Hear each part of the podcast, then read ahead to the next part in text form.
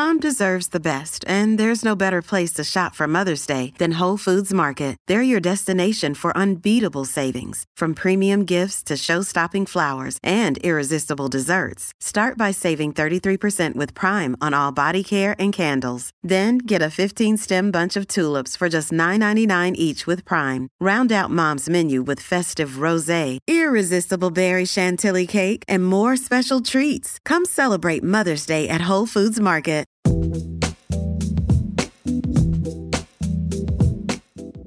Hello and welcome to Scran, the podcast passionate about the Scottish food and drink scene. I'm your host, Rosalind Erskine, and on this episode, I find out more about Appetite for Adventure, a food and drink and sustainable travel project which involved an adventurous trip on the North Coast 500. Appetite for Adventure was staged both in celebration of Scotland's Year of Stories 2022 and to promote sustainable active travel and food tourism through hosteling. Hostelling Scotland teamed up with Adventure Syndicate for a bike and hosteling adventure of the Northwest Highlands with some of the finest locally sourced food and drink Scotland has to offer. In June this year, the 250 mile two wheeled hostel packing adventure saw three cyclists from the Adventure Syndicate, a group of female adventurers and storytellers who promote mental and physical well-being through their outdoor endeavours, ride mostly off-road from Strathcarron in the south to Durnesmu on Scotland's north coast. As you can imagine, they wanted to avoid the very busy main roads of the North Coast 500 as much as possible. Scotland's world class food and drink took centre stage as well on this Highland adventure. The syndicate experienced some of the best of Scotland's natural order as they travelled. Each day, the cyclists visited some of the best local producers, community food hubs, cafes, and restaurants on the route. The top quality local produce food collected on the go was the source of their evening meals and was prepared in the self catering kitchens of the youth hostels they stayed in en route.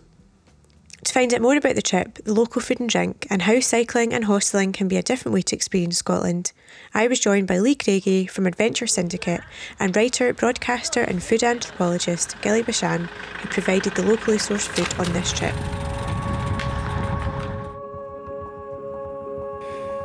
The North Coast 500 is a classic, dramatic road that takes in the best of the Scottish Highlands.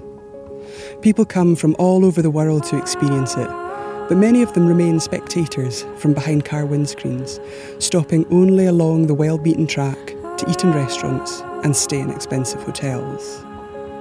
And why wouldn't they? Driving around the North Coast 500 in Scotland's fickle weather and enjoying the tried and tested hospitality on offer is easy. It's safe, it's comfortable and predictable. It's a good way to travel. But it's not the only way.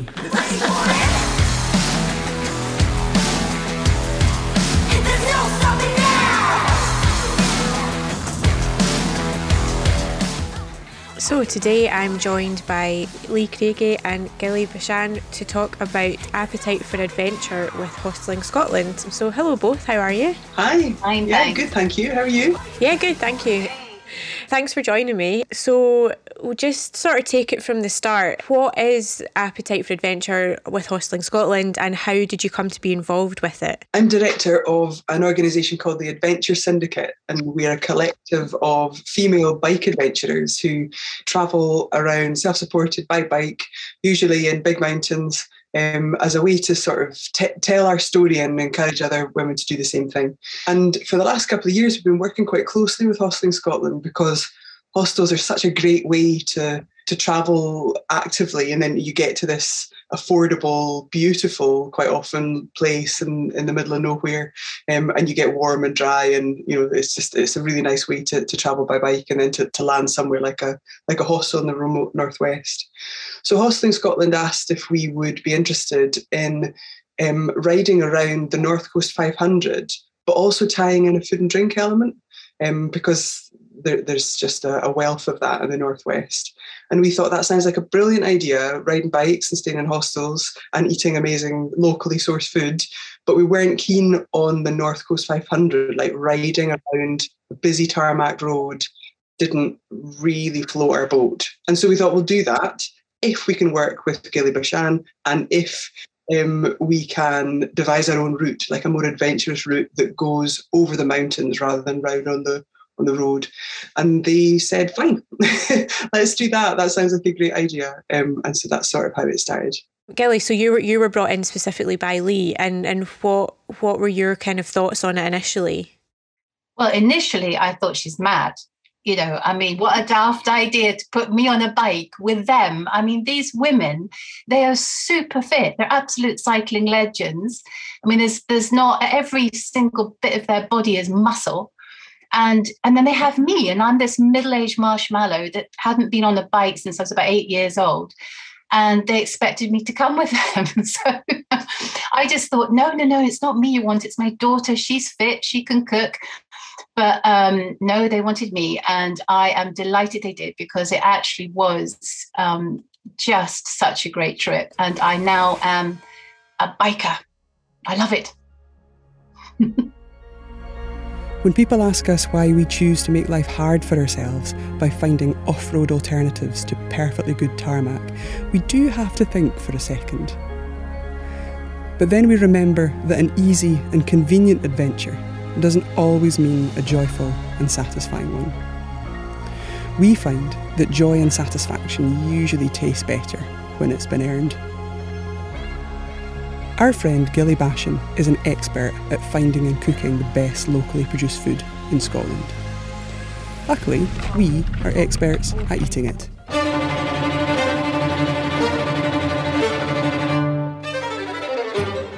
So you were there. You were you were on the trip, but also bringing food along for everyone as well. Um, is that right? We used the route as a way of getting food from different um, local producers.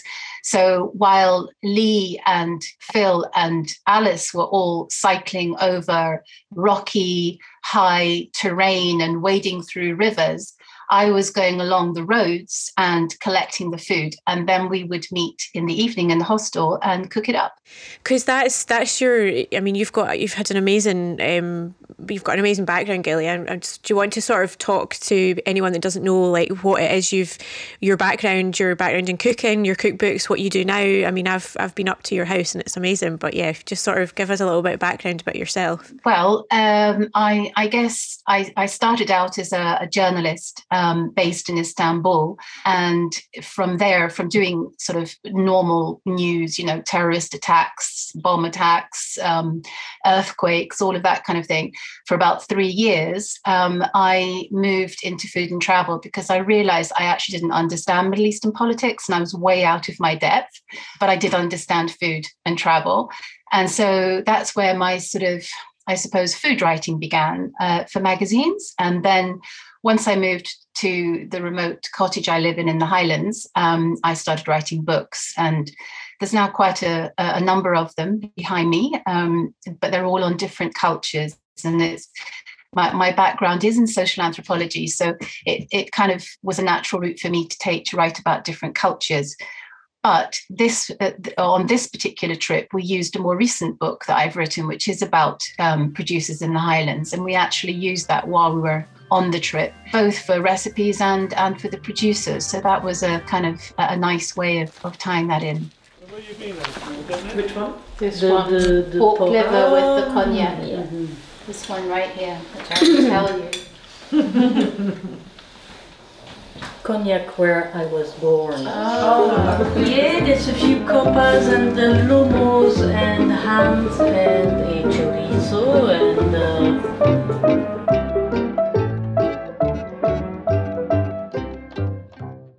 And Lee, well, one, how did you find the trip? Because obviously people think of the North Coast 500, and you're right, they think of like driving around and tarmac roads and stuff. You've you've created a whole other way to do it.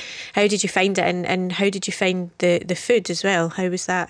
Well, the route itself was was a joy. There's nothing easy about the route that, that we took. It would have been much much easier to have just ridden around the, the tarmac road, but um, it's a completely different experience when you're when you're battling with traffic um, the whole time and you, don't have that same sort of sense of isolation and, and it's really wild out there the routes that we took through Fisherfield Forest and and from Applecross to Kenmore like you're, re- you're really out there um, in the big hills and and you're and you're toiling and you're working hard and you're faced with the elements.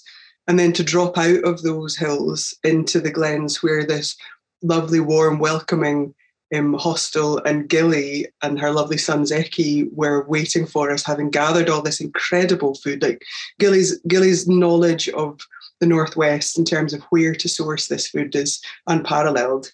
And to have someone like Ghillie not only sourcing that food but showing us how to create it after a huge day on the hill, I mean, it's just it's you, you can't plan a better trip than that, really.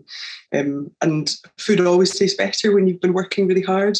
So there was that as well. You know, the food was just sublime, and it, it would have been sublime anyway because they were all fresh ingredients, all sourced from um, small local producers. So there was already that story attached to the food we were eating. But for it to be produced by Ghillie and then, and then on the back of on the back of this hard day in the hill, it was just perfect. It really was. So, can you give us an example of some of the dishes? Because obviously, you you've you've been working hard, and you've you, you're going to need certain things for you know your body because you've been cycling and going up and down hills and things. So, what what kinds of things were you having? What kind of dishes? I could have given them anything, you know, to be honest, because they were so hungry. they would have just appreciated anything. We had a mixture of things because there were gardens that we went to and crofts where there was just vegetables. Green vegetables actually was the main thing. So we did one night we had the vegetables sort of steamed and and cooked with parmesan and popped in the oven and just uh, sort of just really moist and delicious and nourishing. And then we did quite a lot with shellfish. I think everybody's favorite was perhaps the uh, oysters that we did on the beach the last night. So they were Cape Wrath oysters. We had collected a mixture of garden herbs and wild herbs, and I just melted butter and put those herbs into it.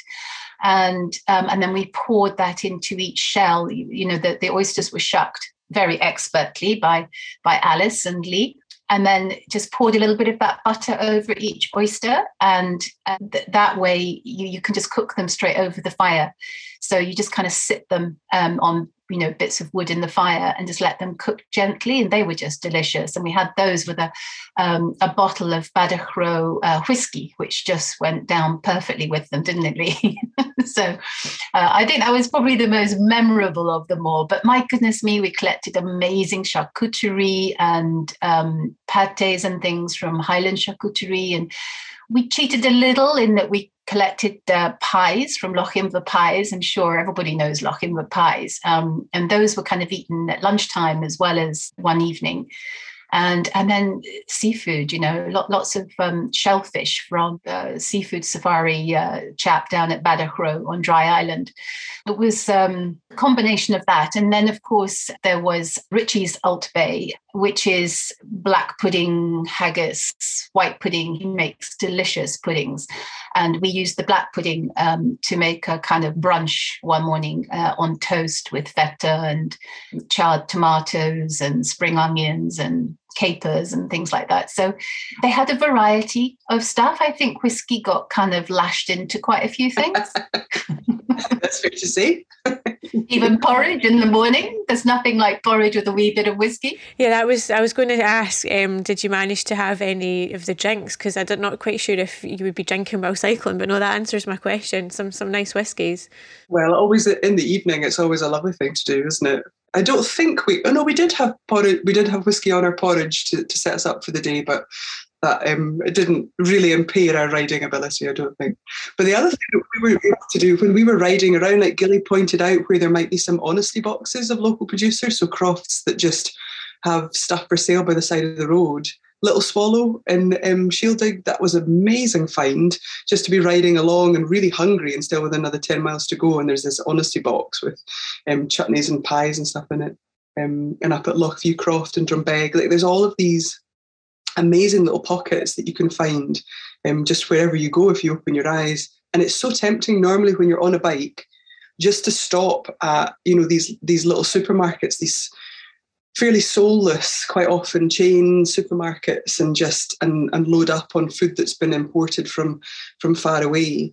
Um, it's, and it's easy to do that, and that's the way that the um, our our uh, world is set up. But there's something really lovely about taking a slightly harder route and really exploring and taking the time to engage with not just your natural surroundings by taking maybe a slightly harder route through a remote um, landscape, but going off the route a little bit to find these people that have been producing this amazing food, yeah, it's maybe a little bit harder, but you're rewarded for it. So were you quite surprised then by the, the sort of amount of places you could stop or things that you could get from the local producers? Like you say, if you're normally just going into a supermarket, were you quite taken aback or, or were you kind of expecting that? Well, I was really surprised. I've read Ghillie's book, so I sort of had an inkling that from from her amazing book that there was this wealth out there. Yeah, I suppose because of the stuff that we do, you know, calories are just calories to keep moving normally, and so we hadn't really done the the research and the exploration that she had done. So it was a bit of a gift, really, to have her book and her as a guide. And I was blown away by just the wealth that there is in, in the northwest, and it makes me think there must be this all over, probably all over the world, but all over Scotland. Like there's there's there's stuff to explore. There's a different way to to travel and consume. And if you just slow down and do your research and take the time, then it can really add a real depth and, and richness to a journey. Um, so I've asked Ghillie kind of her background, but what what's your background? How did you get to what you're doing just now?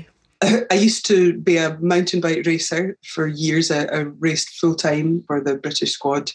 And then I gave that up and set up the Adventure Syndicate because it didn't feel like enough to be just doing my thing. It felt a little bit sort of selfish and and women weren't very fairly represented, I didn't think, in, in the sport of mountain biking. So I thought if we could set up a collective of women telling stories of inspiring adventure, then maybe more women and girls would think, oh yeah, this sort of thing is for me. So that's taken up a lot of my time, is directing the Adventure Syndicate and making films and podcasts and writing articles to sort of share those stories of adventure. Um, but I also work a couple of days a week with um, the Scottish Government. I'm the ambassador for active travel for the Scottish Government, and I'm tasked with encouraging more people to walk or cycle rather than drive. So you can sort of see where this crossover happened on on this journey there's something just so joyful about journeying by bike or by foot that you just don't get in a car and although Ghillie was was in a car and and taking her bike shorter distances, an e-bike shorter distances around the northwest. She was still having her adventure, and we were out there having ours. So it's not like you need to ride hundreds of mi- hundreds of miles to get you know, to get the joy out of traveling actively, yeah, it can be a, a compromise and a, and a combination of all sorts of different modes of transport. And just encouraging more people to try that as well as, as part of my agenda for this eh, so obviously the North Coast 500, everyone knows that I've said about this driving route, and it's almost become a victim of its own success because the roads can get quite congested and everything. So, is the plan now to sort of to use this to say to people, you can do this another way. And, and and is the route that you've taken is that going to be something that people are also going to be able to do themselves if they're you know if they want to? Is there going to be a sort of revamp of the north coast 500s in terms of you could now cycle parts of it or, or is that kind of the message that you want to put out?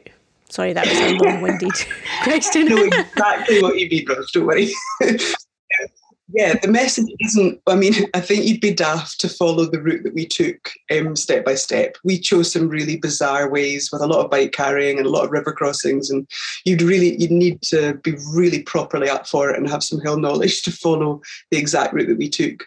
But it's more the idea that anyone can have an adventure if they just think a little bit outside the box, and something like the North Coast 500 can be adventurous if you drive some of it and park your car and then do what Ghillie did and take take your bike out of the back and and ride up these small single track roads rather than clogging them up with with traffic the whole time or you know just do, doing it in little little stages or um, maybe trying an off-road section knowing that you can come back. There's just lots of different ways to, to do this. So although our route we wouldn't ever advertise our route as the next best North Coast 500.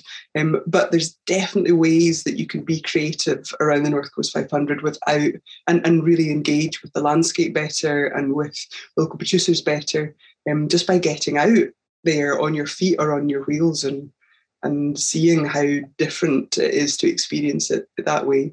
And Ghillie, has it made you? Do you think you'd be up for you know you like you know you took your car and you took your bike out and, and did that. Is that something you would have done anyway or is it kind of made you feel like oh i could do this again in other places i didn't have a bike before this. Um, I, I, borrowed a bike for this particular um, adventure.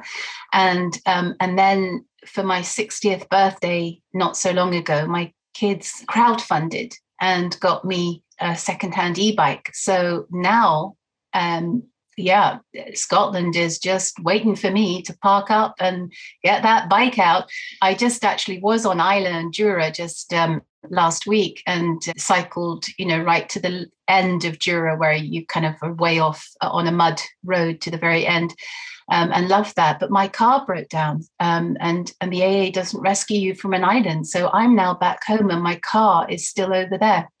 Um, so. Uh, so, so I think maybe going by bike is actually the best option. And you may not have a choice At now. least you can get back on the ferry on your bike. Yeah. but yeah it was it was it was a lovely way to do it it really was i mean you know as as lee said um, i had my car with me as well but that was also partly because we were collecting a lot of food but also i had my son with me because he was the one filming me and taking the photographs for me because lee had uh, Maciek, who who was cycling with them, and he's just as much as a demon on a bike as they are. So he was keeping up with them, and um, so that was the way. That was the only way we could do it. And then we were all together in the hostels, which I must say, the hostels are amazing. And they were such a revelation to me since I was young, because w- when I was in my sort of teens and university days, I used to stay in the hostels. And in those days, they were cold, the beds were damp. You had to you had to clean everything. You know, you had to clean that you had duties to do. So your duty might be to clean the toilets, it might be to clean the kitchen. The, the kitchens never had um, the utensils that they have now. I mean, we, they were better kitted out than my own kitchen, and I'm supposed to be some kind of a food expert, but they they actually were better kitted out, amazing um, space and uh, every utensil you could possibly need. And even if there were other people in the kitchen, it didn't matter because there was enough. There were enough cooker tops. Um, that's not the right word. What's the word? Stove tops, enough hobs, enough pans, enough enough of everything. And then you have that kind of communal uh, feel as well. So it, particularly in in Achmelvich we had that didn't really when uh, everyone was kind of cooking together and joined in and, and we sort of fed the other people um, in, in, in the hostel as well because it's quite a small uh, kitchen and a small uh, little dining area all kind of combined.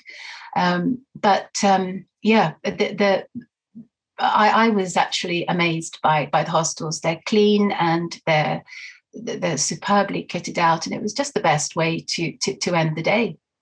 Yeah, uh, I mean, yeah, totally love hostels and really enjoyed experiencing them with with Ghillie and just that whole journey, ex- experiencing that whole journey with Ghillie and coming together in the, in the kitchens with her in the evening. So much so, in fact, that we've devised plans for 2023. We're going to do more things together by bike. I'm going to get her to show me all sorts of cool stuff on the Speyside Way. Hopefully, maybe we're going to get our our mums involved and, and get more people uh, journeying by bike, inspired by food and, and drink.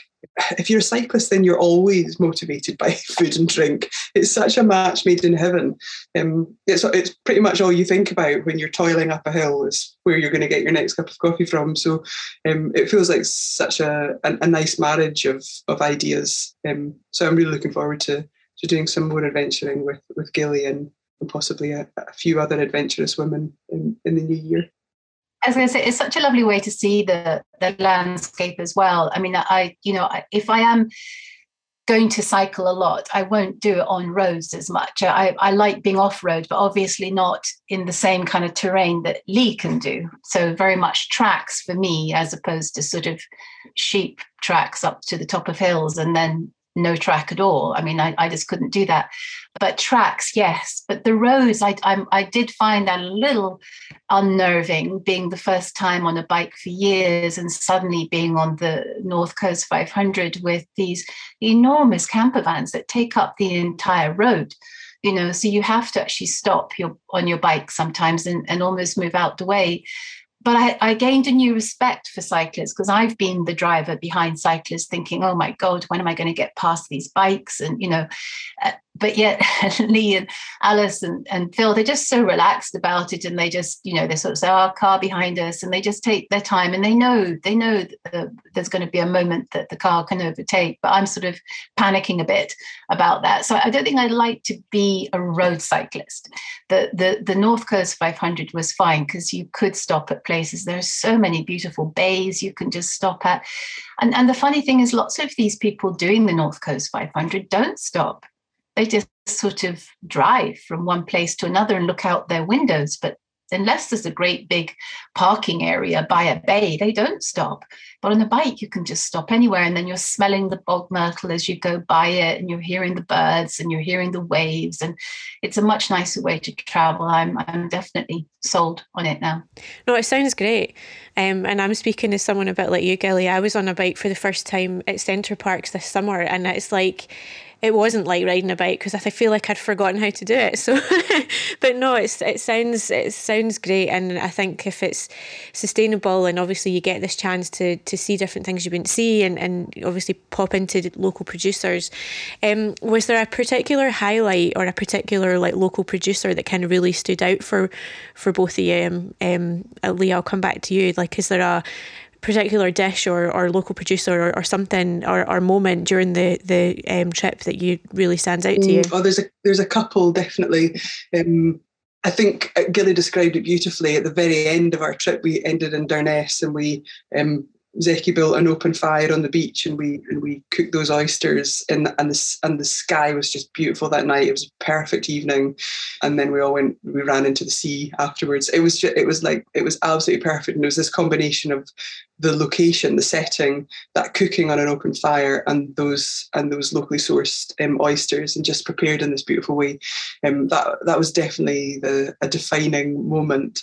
But the other part I remember is we were in this really remote high between just just below Foinaven. So this really, really remote um, high plateau uh, below this incredible mountain. And Ghillie had insisted that we pack into our bags stuff from the um, Highland charcuterie, and so we we pulled out the this Highland charcuterie. Um, and I'm normally vegetarian, but I, because of the way this stuff had been produced, and I tried it, and in this location, in this setting, my body needing it as much as it did, it was just it was the best tasting charcuterie I've ever had. So th- those two moments stand out for for me. I didn't know you were normally vegetarian. I'm always feeding you fish and meat. That's terrible. I'm just learning that now. you, I think you can't ever stick too rigidly to something. I think you've got to remain open to experiences. But no, I don't. I don't buy meat myself unless it's like hillshot venison. I don't. I don't buy it. But yeah, I absolutely make exceptions for something that's been locally produced and um, has a sustainability angle and is produced by somebody like you, Kelly. There's no way I'm going to turn down anything you've ever cooked. Um, yeah, Ghillie. So, do you was there any sort of standout moments for you from the trip? Do you know we had such a laugh when we were together, and then I had the joy of my son um, uh, for for the rest of the time as well, and he's always singing songs and and cracking jokes and all the rest of it. But we had a very funny moment after those oysters and after the whiskey when we found that we'd actually got locked out of the hostel. For that Lee, and we couldn't get in. And so there was this tiny, tiny window open that I think it was above a toilet or something. I'm not sure, but a tiny window. Somehow, I have no idea. My son managed to squeeze through it, and all we could see was his legs sticking out the top of the window, his feet, and he was upside down on the inside. I managed to get us in. That that picture that we've got of Zeki's legs sticking out the top of that window, I think that should be on Hostelling Scotland's marketing brochure. and the moment that, that seems to be, I mean, I, am I'm, I'm a bit of a clown in the film that the that have you seen the film, Ros? So yeah, we've, we've, we've, we've seen we've seen some. Oh, yeah, well, I'm obviously a bit of a clown in it because even when I'm on my own two feet, I manage to fall over. I mean, you know, it's one thing falling on a bike and having an excuse for having done that. But but i managed to fall over just in in in one of the gardens that we went into because there was a ditch right behind me and i fell down the ditch. So I mean, it's uh, I think I'm yes I'm I think I'm a bit of a, a, a joke in the film. Even my cycling looks a bit ridiculous because I don't I'm cycling in walking boots and, and my son's Icelandic trousers that he would wear for going down crevasses. And you know I haven't got any of the gear but that's perhaps also a good thing that I don't have the gear because it shows that anybody can do it.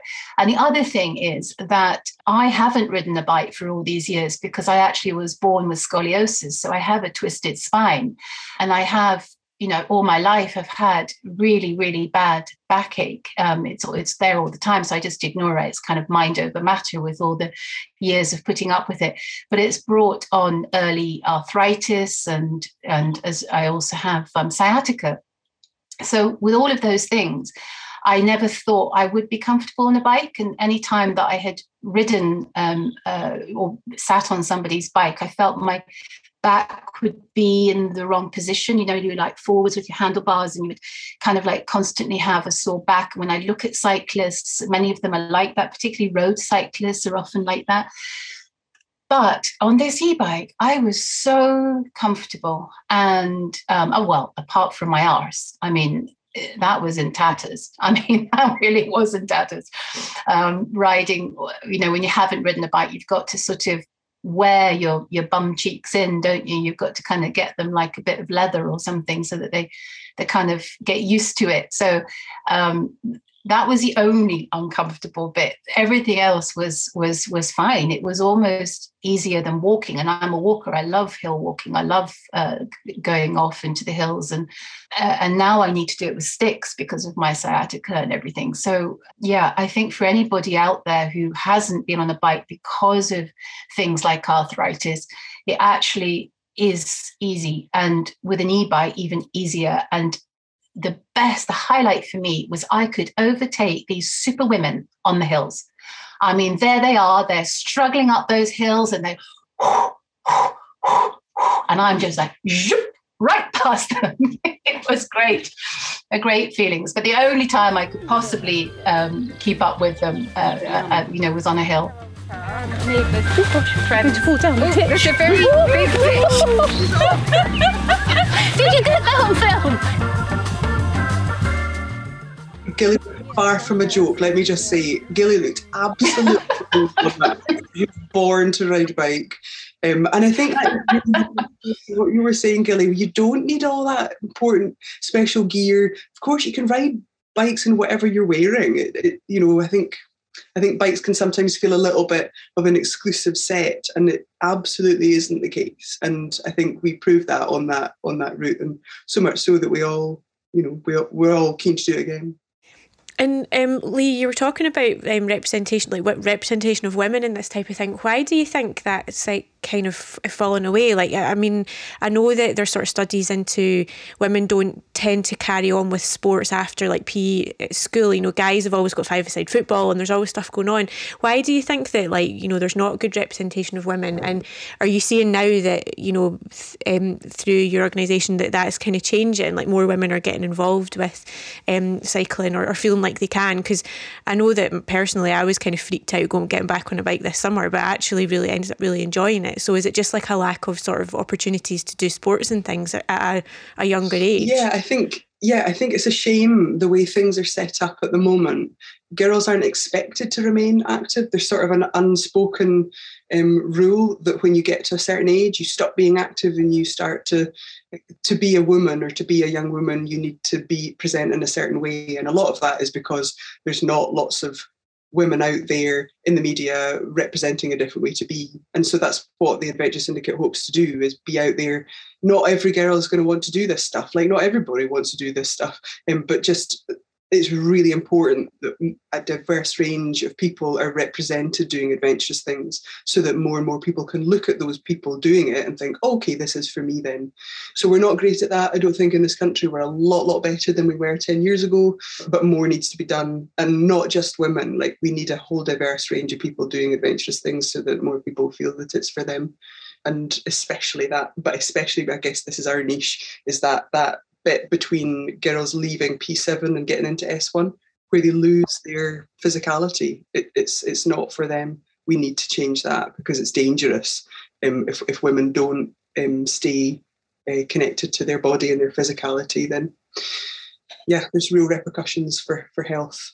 Thank you very much. Thank you. Uh, that was really interesting. Um, and thanks both for your time. Thank you. Thank you. Thank you.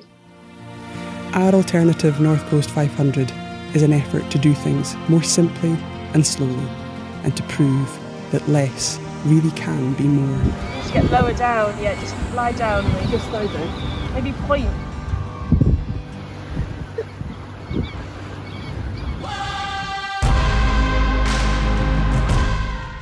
Thanks so much to Lee and Ghillie, and thanks to you for listening. I don't know about you, but I now feel really inspired to try cycling again and find other ways to see Scotland that's not just in the car. Not to mention feeling very hungry. Please make sure to rate, review, and subscribe to Scran. Scran is a laudable podcast that's co produced and hosted by me, Rosalind Erskine, and co produced, edited, and mixed by Kelly Crichton.